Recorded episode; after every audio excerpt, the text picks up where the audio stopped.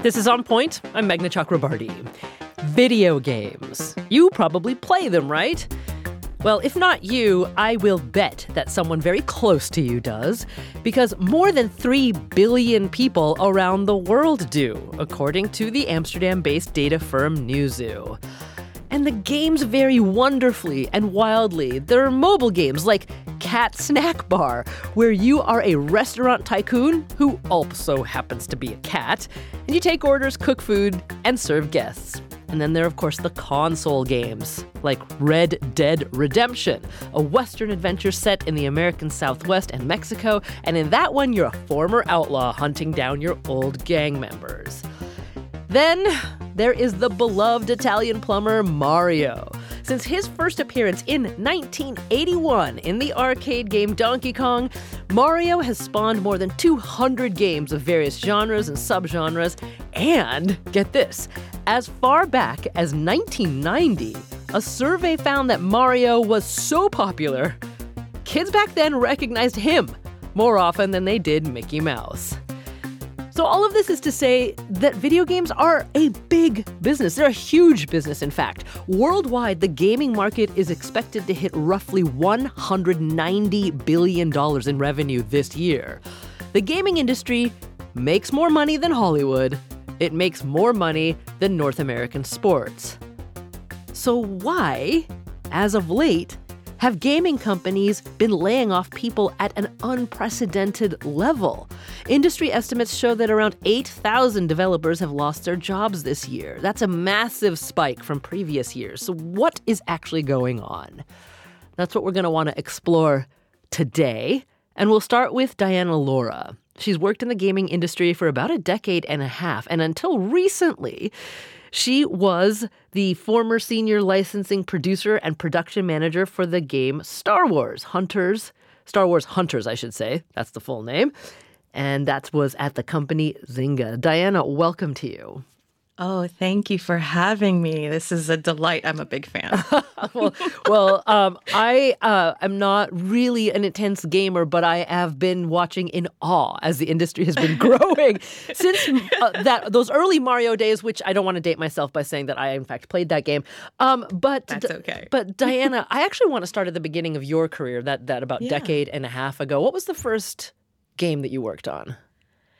Well, um, I actually started out in um, in theater. Uh, uh-huh. Uh, so uh, I I went to school for for musical theater, um, and um, from there uh, actually was a, a, an early day content creator press type person. So that was those were my early days in um, in gaming. My first official game was a Japanese mobile gaming company that doesn't exist anymore.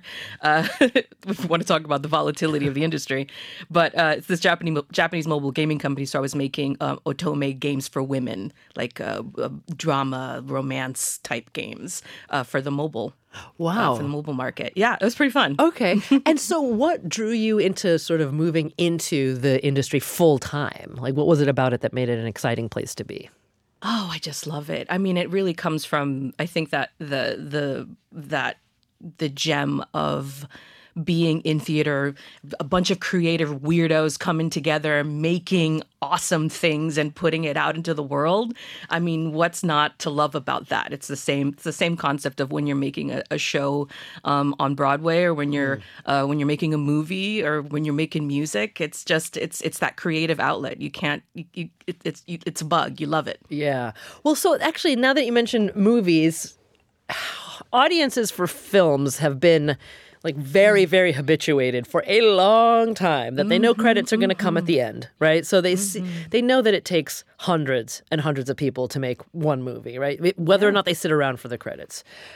Can you give us a sense as to how many people it takes to make a modern day, uh, let's say like you know, big headlining video yeah. game? Like a blockbuster type yeah. game. I mean, it could you could easily say it's hundreds. It arguably like a like at least 500 to 1,000 people. I mean, it really depends on what you're making. Um, but, you know, you have uh, a, the concept of uh, these blockbuster games where, that need many studios that um, that need a lot of people and a, need a lot of expertise to sort of put it out to, to make the cool things that we're, that we're playing and that we're seeing and makes that make the water shimmer and makes mm. the, the the the character's hair you know flow um, that all that takes a group of people to make um, and so you know you could you, you could argue it, it, it really depends it really depends because right. there are there are games that take you, you, can that make one person makes it you know a group of 10 um, but you know it could be up, up upwards to to the hundreds of yeah. thousands so in that case it's very similar in terms of the variability of how much uh, talent it takes just like we see you yeah. know in in films okay well mm-hmm. so um, you're you're a gamer yourself too right yeah, Okay, yeah, can you would you mind naming like one or two of your favorites? Oh my gosh, I'm obsessed with Baldur's Gate 3 right now. They just released a patch, so I need to jump back in. But um, uh, it, so I'm obsessed with Baldur's Gate 3. Um, I'm I'm playing like Dave the Diver. Um, occasionally playing Diablo with my with my partner. Um, I, I play like I have like a cycle of games that I kind of go through because um, my backlog is ridiculous. There are too many games coming out right now, so it's it's it's a, it's always a good time. It's always something to do. Okay, so but you're not working for Zynga anymore. No, not anymore. No. What happened? I got laid off, which is the part of part of the industry, right? I yeah. mean, yeah, you you you make a game and and then eventually you you get laid off. Sorry for laughing. It's very dark. well, you know what? I'm glad you can laugh about it because it's you know, the only way to push to. back the darkness. Exactly. So, I mean, I don't know. I mean, uh, did that come in sort of an expected round of layoffs from Zynga, or is it? Did the game was it uh, finished and then the, there's churn naturally? I mean how, how, did it happen? It you know it was unexpected. It's you know the you you kind of uh, i think at this point we're, we're starting to get wise at least the developers are we're starting to get wise that when the third quarter hits um, if things are are are are looking looking scary that you know there's a slight possibility that layoffs may happen. You have your you know you have your your town halls and you have your meetings with your with your leads and uh, they're like no you know we're, we're we're projecting record profits. Everything looks fantastic. Everything looks great. And the next thing you know like a week later uh, you know your your you're being brought into a room with with HR and they're like, "Hey, thanks, but you know, you've been let go for redundancy." And you're like, "Wait a minute, hold on a second. I thought we were struggling. Yeah. How am I redundant?" Well, the game the game that you were working on, Star Wars Hunters, was mm-hmm. it done when you got laid off or not? No, it's still in the middle of production, yeah. Oh, okay. Mm-hmm. Okay, so so help me understand something. We're going to talk yeah. with a reporter who covers uh, the gaming industry extensively in just in just a minute here. Yes, but yes. was the mess? So uh, so you were saying the message you were getting was uh, things are going well for the company, but then you got laid mm-hmm. off. What, like a week yeah. or two later? Yeah, yeah, pretty much. Okay, and how many of your fellow of your colleagues got laid off too? Um, you know, I don't know. Oh, okay.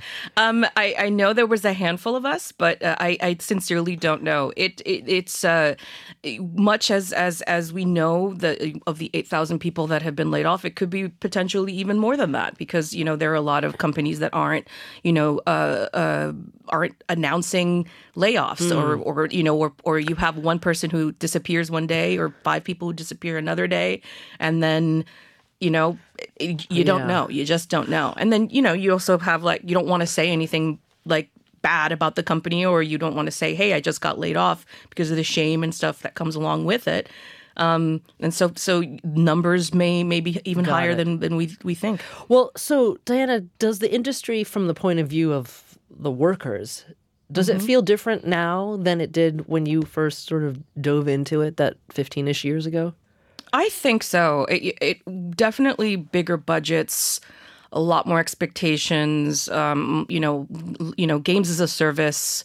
Um, slash live service games uh, where where you know instead of just having like a standard like one game your game that comes out remember if we want to go back to like Super Mario Brothers you have that one game one and done um, but now you have these games that are like you know multi-yeared sometimes have 10 year plans wow. um, so it's like it, it, it, so the expectation uh, an exponential growth um, it, it, it makes it so that like the games like last longer, productions last longer, things cost more money. You know, the tech gets fancier. So you need to have you need to have the hair that looks like it's real and it's blowing in the wind. So uh it it um expectations in the gaming industry are, are definitely higher. So that's where you have like this uh you have like you know this sort of this disconnect of like we have you know where they're saying record profits, lots of money is being made, lots of money being made, but then, however, you know, uh, it's also supposed to be super volatile, and there, you know, it, it, investments in NFTs, Bitcoin, Metaverse, you know, and so the companies are hiring out to build out these indus, the, you know, those particular industries. The cost, the cost that it makes these games, like they're like these are blockbuster games, like you know, tens to hundred million dollars. So yeah.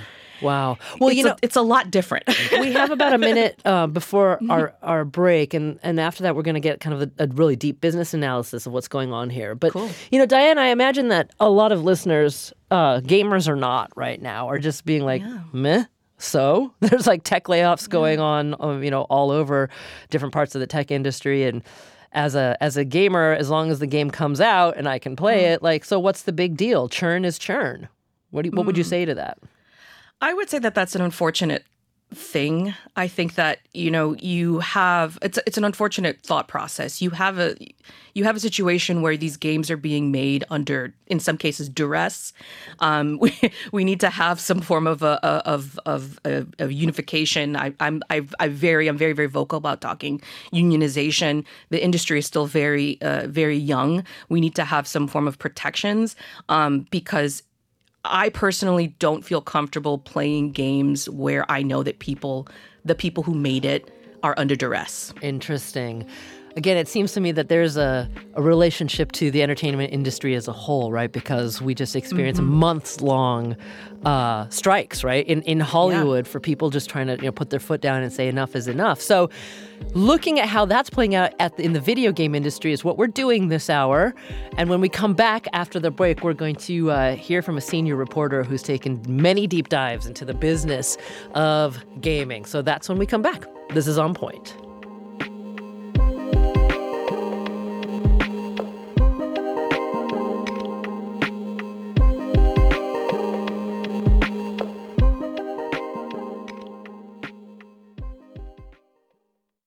Support for the On Point podcast comes from Indeed. We're driven by the search for better, but when it comes to hiring, the best way to search for a candidate isn't to search at all. Don't search, match with Indeed. Ditch the busy work and use Indeed for scheduling, screening, and messaging so you can connect with candidates faster.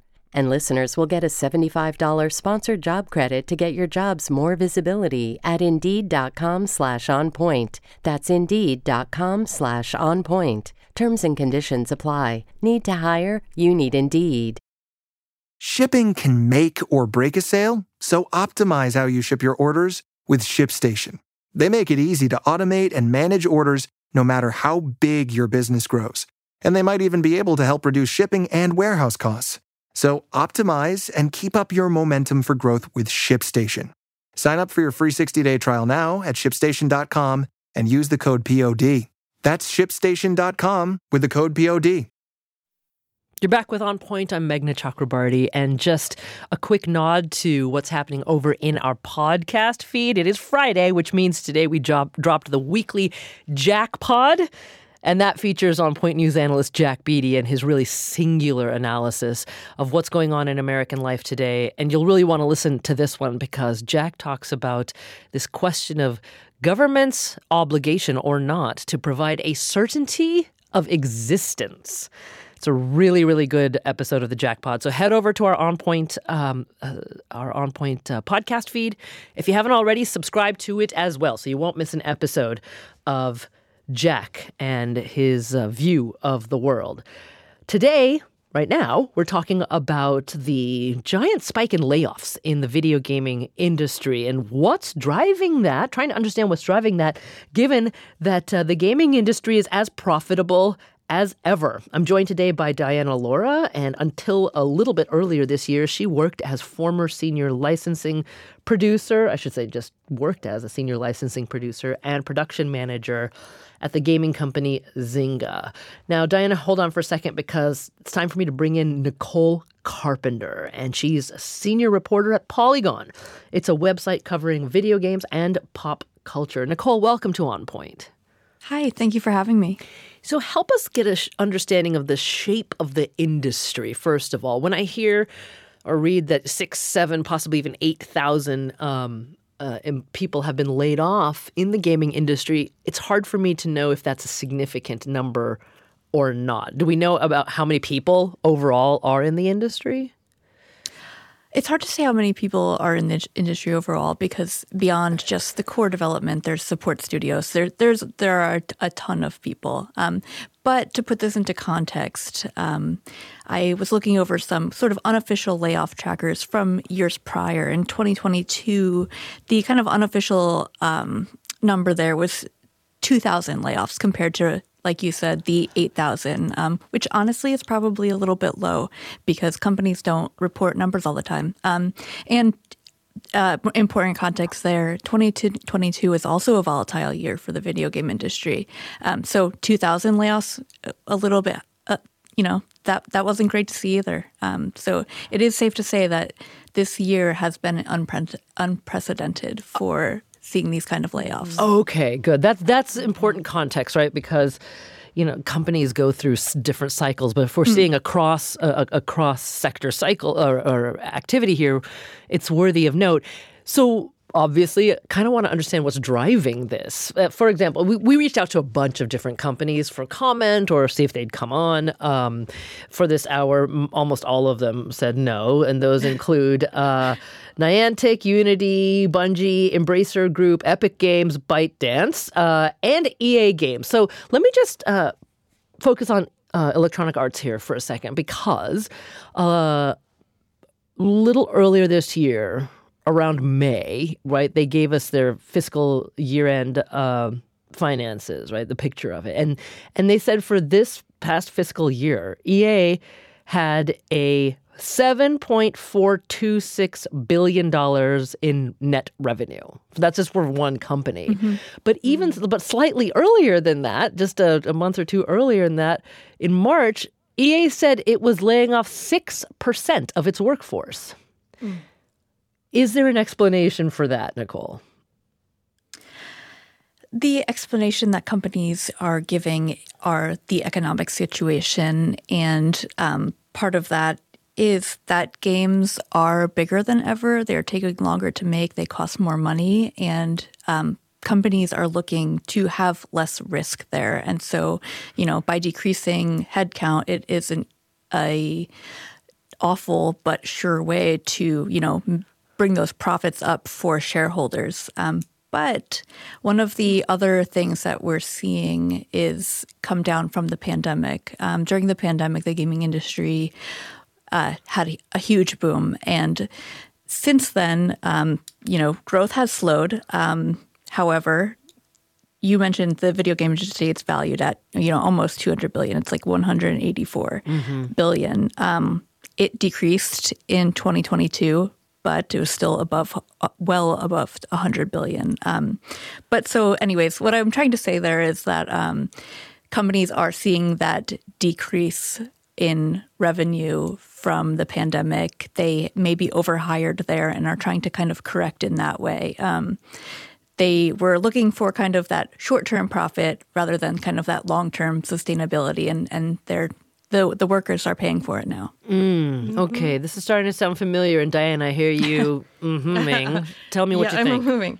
Well, I mean, I think I think she, you know, she's right. I think that also, you know, on top of that, I've also been in, you know, not in, in my last company, but in other other companies as well. I've been in the shareholders meetings where they're like, profits are high, you know, record profits. They have layoffs, but then, you know, you you it's time to vote for to to see if the if if if the executives get their raise. So I, I think that there's a combination of yeah there there's an over um over uh you know use of, of of of the volatility of the investments of of all the all these different you know tech and things like that because obviously it, it takes it takes money it takes time it takes people um, and you know they're trying to they're trying to save money but at the same time you have the shareholders who are also asking for raises. So you know where I I, I keep consistently saying the math isn't mathing. Mm-hmm. um, you say you're telling me you're making a you're making a ton of money uh, you're telling me that you want a raise,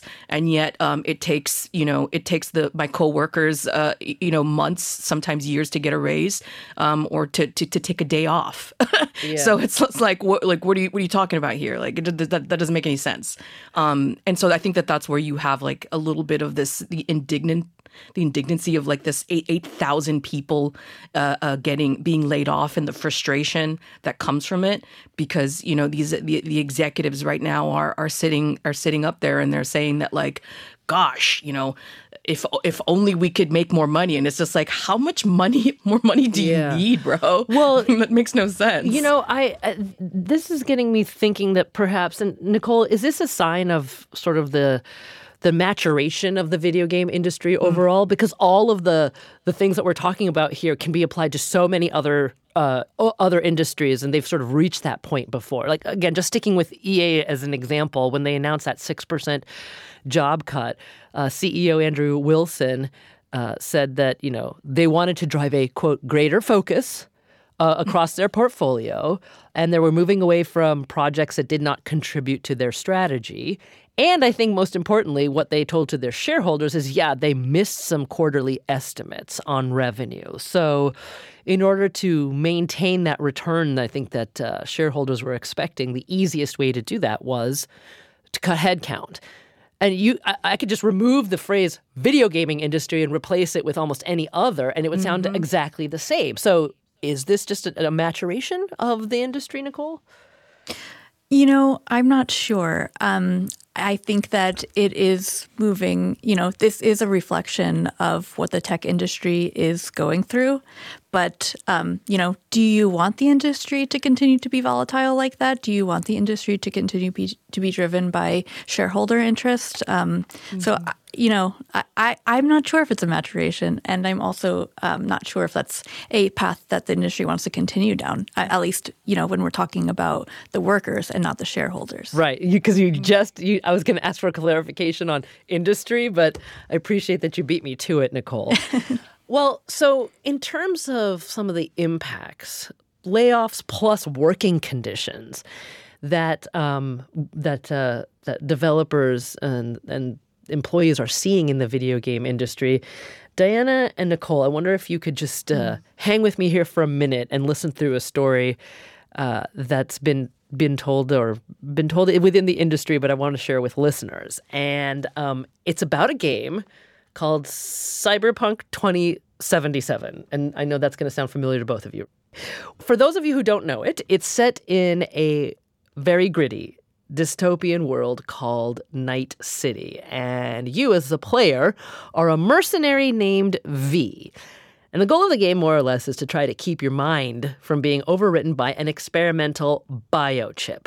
Okay, so that's the premise of the game. And it was very, very anticipated because back in 2020, Cyberpunk was expected to be one of the best releases of that year. And the company behind the game, CD Projekt Red, had reportedly been working on the game for about eight years already.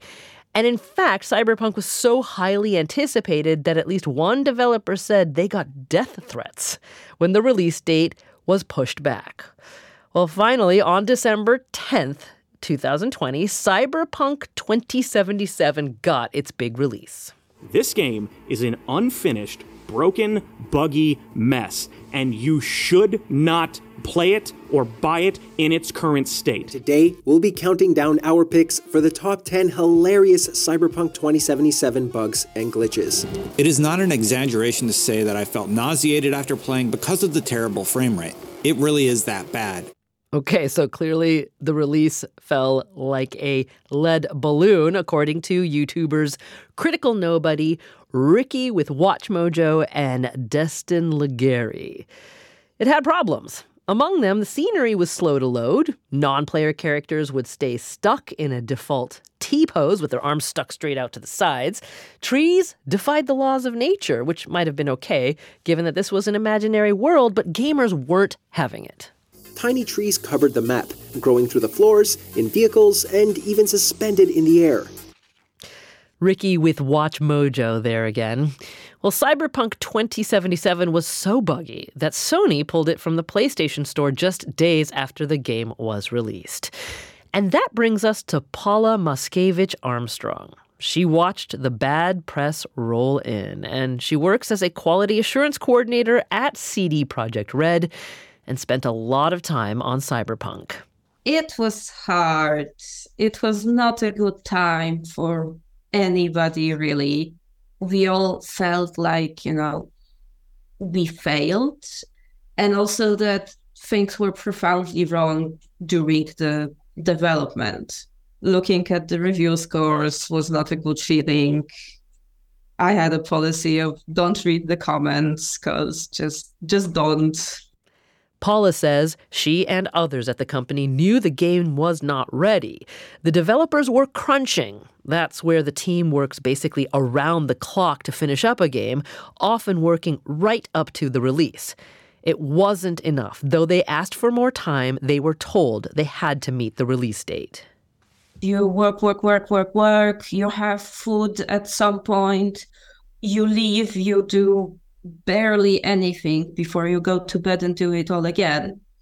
Everybody is having problems and we're trying to work it out and support one another.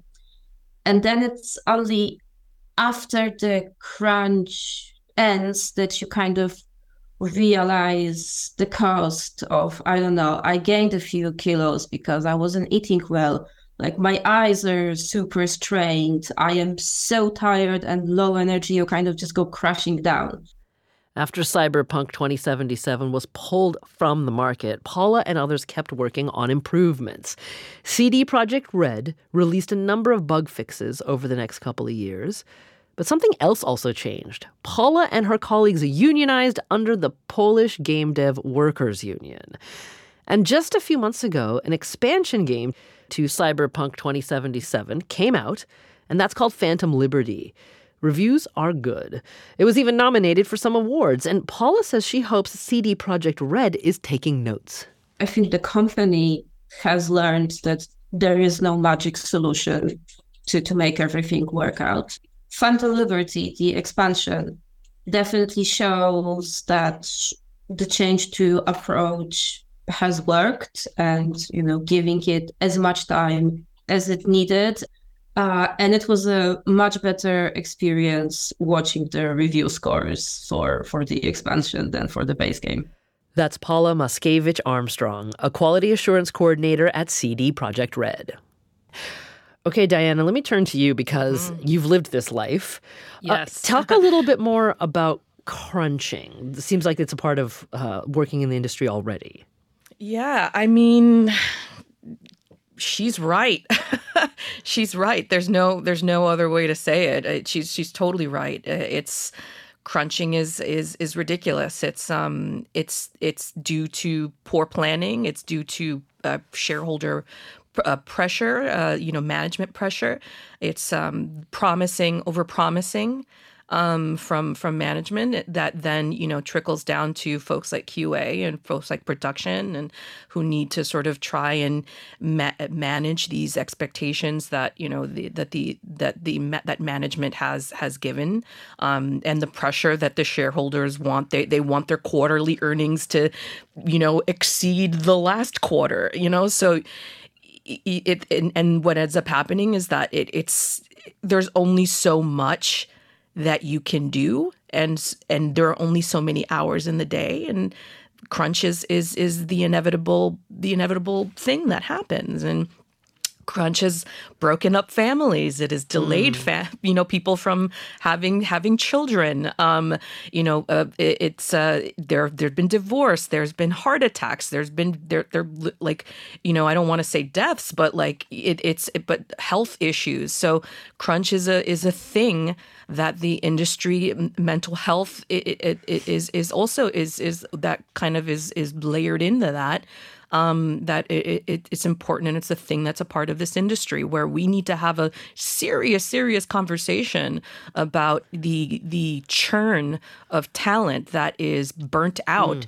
Um, you know, it, it, like anybody the joke is is that if you've lived if you've been in the industry for more than five years you're already a veteran. Because because if you can survive five years of development then you can do anything. Um, i'm ancient. I am you know, colle- I'm falling and, and crumbling into dust at this point. there are some people, you know, who are, and you've been in the industry for 20, 30 years, and I'm like, how are you alive? um, so, you know, it, so it's, a, it's a, it's a thing. So crunch, crunch is a, is, is inevitable, uh, and, but it shouldn't be, and it doesn't have to be. And we, and, um, and we need to, we need to stand up and we need to like prevent that. Um, and it's, uh, it's a, it's a, it's a common thing. Okay, uh, Nicole, we have about thirty seconds before we have to take our next break. Um, are there are there indications of any kind of change in the working culture in the industry? Uh, given you know, Diana isn't the first one to uh, to voice complaints over crunch culture. Absolutely. Um, over the past couple of years, the video game industry has pushed towards unionization, and we see that change, and we see workers um, having a say in their working conditions. Okay. Well, It's about time. Yeah, when we come back, I want to hear more about sort of the changes that are going on, but also dig deeper into you know why this is ha- is happening and such what gamers and, and people outside the industry might think is such a vibrant uh, you know world right now. So we'll come back to that in a moment. This is on point.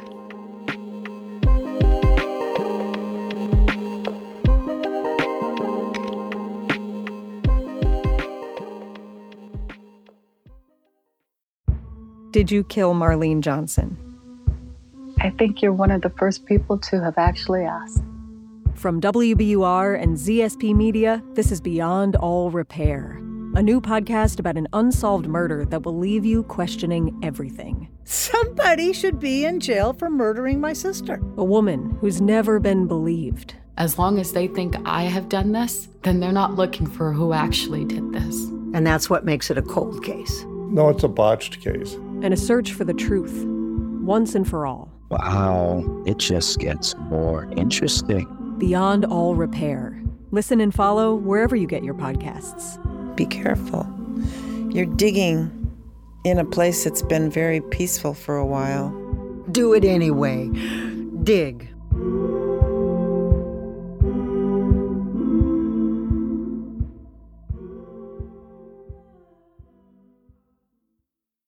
The world's clean energy future relies on ancient elements still in the ground. Without mining, there will not be a clean energy transition. But pulling them out of the ground comes at an environmental and human cost. Mining is intrusive, but the results are the building blocks for products that we use every single day. I'm Meghna Chakrabarti. Join me for Elements of Energy Mining for a Green Future. Five consecutive episodes right here, so make sure you're following this podcast.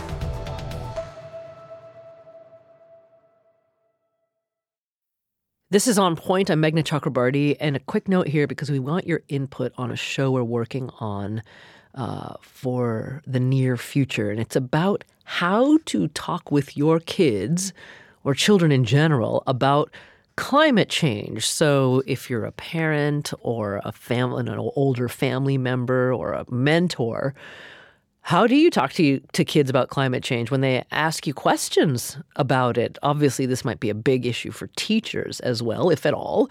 So, how do you respond to them? What do you say? If you're a young person listening, what kind of conversations do you wish you could have with the adults in your life about all the news that might be uh, storming your various feeds or just in the air about our changing planet? So share your experience by recording a message in the On Point Vox Pop app If you don't have it, once again, I ask you why. but I'll give you a chance to go to wherever you get your apps and just search for On Point Vox Pop.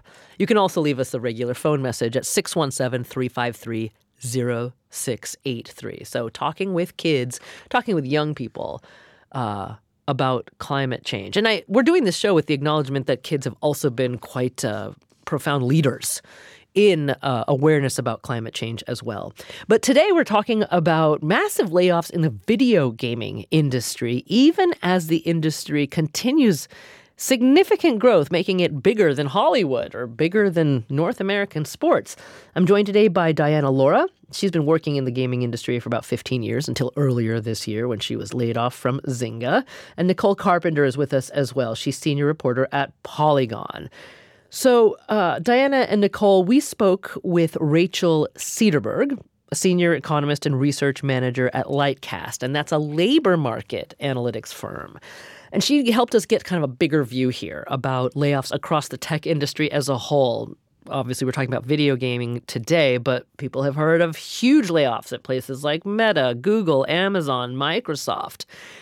Could that be A, because of uh, high interest rates have to force some changes uh, in businesses?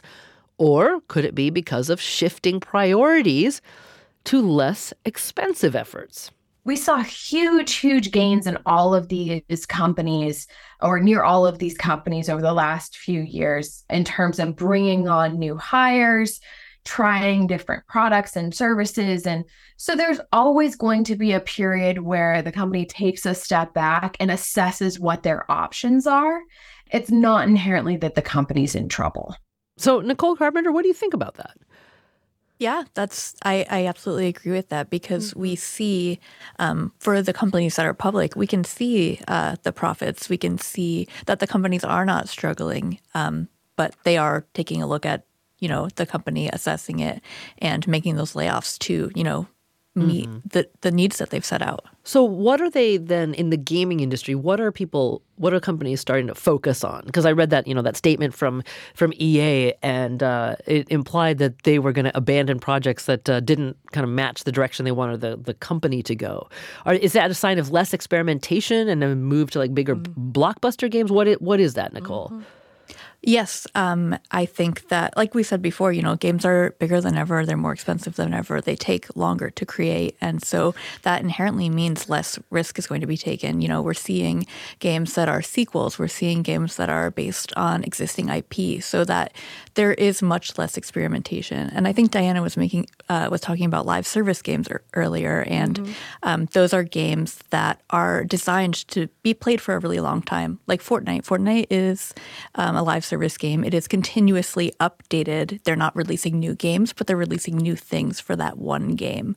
Um, and they have that player base already invested in that. Um, so, you know, you see you you you can see why they're investing in that because the player base is already there. But um, Epic Games was one of the companies that laid off a ton of workers, 900 workers actually, um, and then a couple weeks later announced that they had their biggest day in Fortnite ever. Uh huh. Okay. So, Diana, what's the impact of that on um, sort of what we want to believe is the inherent creativity, right, in, mm. in this industry? Because as I hear Nicole describe it, honestly, the first thing that jumps to my mind is like the Marvel universe in films, right? There's, there's going to be like an infinite number of Marvel films uh, because they you know the studios know it makes money, but also to Nicole's point about Fortnite, uh, audiences are, are invested in mm. the Marvel universe. So you know to get moviegoers to come to the theaters, it actually makes sense for for the yeah. blockbusters to be you know just almost everything that they do. Is there any in yeah. the video gaming uh, world, Diana? Is there any consequence to that? Oh, uh, yeah, definitely. I mean, I think you know, you're, you're, you've just said it. It's really um, listen, I understand companies want to they're, they're trying to make money, they're trying to, you know, prioritize make make, you know, things that are sure bets. And you can see that you can see that happening in in the movie industry as well where you have sequels, you have, you know, blockbuster movies that are that are constantly being made. You want to get the sure bet, you want to get your money. Cool. That's fine. That's happening. That's happening in, in the industry as well, in, in gaming. Um, you know, where you have uh, uh, even like to, to you know to, to on the other end of that, live services actually now. Um, I think companies are also the gaming companies are also kind of looking at the the validity of, of live service games. Like, do we want to continue investing in you know creating a new live service game where you know uh, where the market right now is um is is inundated in all of these different types of live service games. You like if somebody's going to be playing Fortnite, you know, and that's their main game, you have to work extra hard to try and pull that person away from Fortnite to play a different, brand new type of game. Mm-hmm. So, you know, even the sure bets, um, and uh, uh, uh that you know, where a, a lot of uh, uh, of you know my my friends and I in the industry and in, in the business side, we're we're talking about like games that were supposed to be sure bets and are supposed to be sure bets aren't sure bets anymore. You know, a game that like a couple of years ago, you know, if that had this that has the star power, that has the you know the game mechanics, that looks great, that you know has has the money and the marketing to to get it out there. Even that's not a sure bet because you have to convince people to pull away from the game the live service games that they already have. So it's a double-edged sword you know, in in the midst of all this, the the the the, the saturation of these live service games, you know, now now these companies need to go. Well, crap, we just put ourselves in a position where anything new um, is is it's we have to work doubly hard to pull people away from the stuff that we made. Mm. mm. So, um, and that's what we're seeing. And so the so even listen, if, if we look at the, the positive aspect of this, where where we're going, we the with the layoffs, people are going to still create people are still going to make new uh, new newer games. People are going to make smaller games. Um, and frankly i think that maybe that's where that's where the these companies should be focusing on. They should be focusing on smaller games that don't take many many many years and don't take multi studios and don't take you know thousands of people hundreds of people right. to make you know? So that is that is the change that that i think the industry needs to uh, at least these executives um, need to sort of start thinking about. Um, mm-hmm. Um, they may already they they may be. Yeah. Um, well, let me so, just jump in here because I have so many questions please. about what you just said about smaller games, and uh, let me turn back to Nicole for for a couple of them. One is that uh, I've been throwing around the names of some of the bigger right gay uh, companies in the industry. Is this spate of layoffs um, also having an impact on I don't know independent developers or smaller companies? It is having an impact on smaller companies as well. You can see um, layoffs across companies of all size. Um, you know, for a company about 100 people, um, one that comes to mind is Ascendant Games. It was still a video game that cost a lot of money to make, but um, a smaller studio compared to others. They laid off half of their staff. Um, but even studios that are smaller, that are within the dozens, some of them are shutting down entirely. Um, mm-hmm. We we can see that across across the industry um, in studios of all sizes. Okay, for those smaller studios, and why are they? Why, I'm still not clear about why they're shutting down entirely. Is it that they're not as profitable as they wanted to be, or are they being outcompeted? What is it?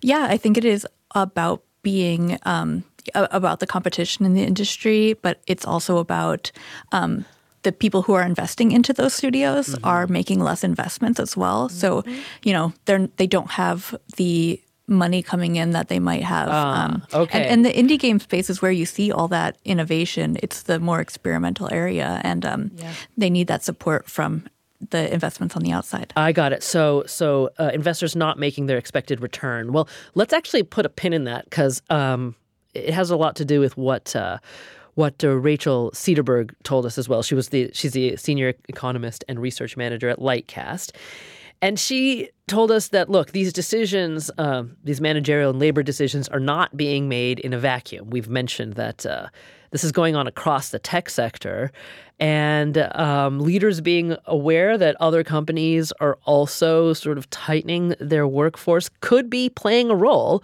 at least subconsciously. There might be some thought towards okay, well, my competitors are behaving in this manner. So maybe I should think strategically about is this the right decision for my company? And so they want to be as competitive as possible. And those strategic moves that company A makes, company B has to take into account when they're thinking of how competitive can I be in this space where there are many, many players. So, Nicole, the question that comes uh, into my mind after listening to Rachel is uh, even though we've been, you know, in a sense, focusing on, well, are companies making their quarterly return? Are they missing it by a little? And the short term decision making that comes out of that. In a sense, there's a form of long term decision making that also has to be made here because look, if shareholders do not get their expected return, or investors, right, in in uh, in smaller independent uh, developing com- developer companies, what happens is, yeah, they, they pull their funding or share price goes down. And if you're a CEO of a company and that happens, you're thinking, well, it's going to be a lot tougher for me to raise capital in the next mm-hmm. quarter or in the next year to work on these, you know, these games that we don't know what the return would be because they're not automatic blockbusters there is a connection there which doesn't necessarily have to do with like personal greed in terms of what a CEO might make mm-hmm. and not treating their workers like they matter, but it's more of, well, yeah, if we're going to keep going in this competitive atmosphere, we have to make some tough decisions. What do you think about that? Nicole. yeah, you can see you can see this happening, um, and you can I think the industry is so competitive, and that's why you see the decisions, um, like uh, uh, Rachel was saying, with the companies that are um, seeing other people make make these decisions and then thinking, "Oh, I need to do that too." I think one of the earlier companies that did this was Microsoft. They laid mm. off ten thousand people, and hundreds of those were from the game industry as well. So I think that other companies were looking towards that um, they were looking towards even the company the layoffs in the wider tech world like Twitter as well, and and those were also an impact. Um, those also impacted the video game industry. Yeah, and Diana, I'm sure you have a thought or two about what I just asked. So you want to jump in? No, I mean I agree. Again, I, I, I understand the business part of it. I understand I, I understand all of that. I think I think in the end of the day, you know, we th- these are the sort of things that the, the inevitability of business, and um and I respect that. I understand that, but what but once again I, i'm thinking about the workers. I'm thinking about the people that you know that are around me who are saying that they're stressed yeah. um, and you know that they that they're sick um, you know or or whatever.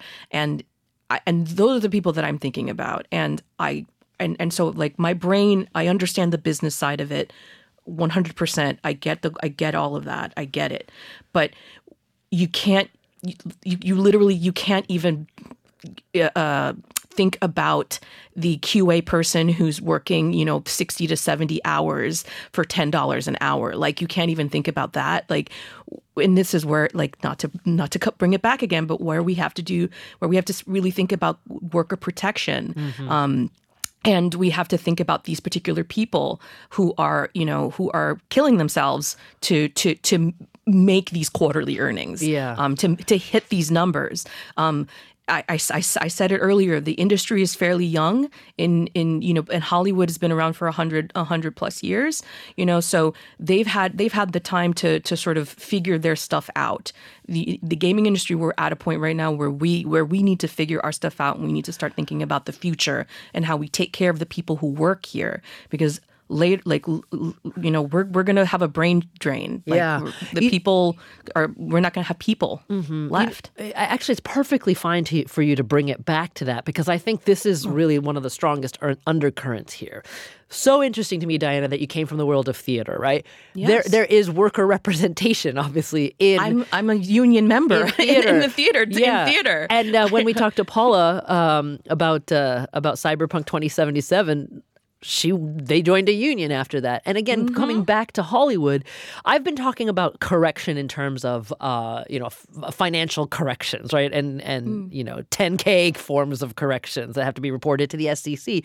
But workers now in these yeah. media, entertainment, tech industries are also demanding a correction, right? And that that's mm-hmm. what's been going on in so many different places. So Nicole, do, I don't see that as uh, abating as as you said earlier do you think that that could have the potential to change how the you know the the big developers r- run their companies or the kinds of uh, products they expect to to put out?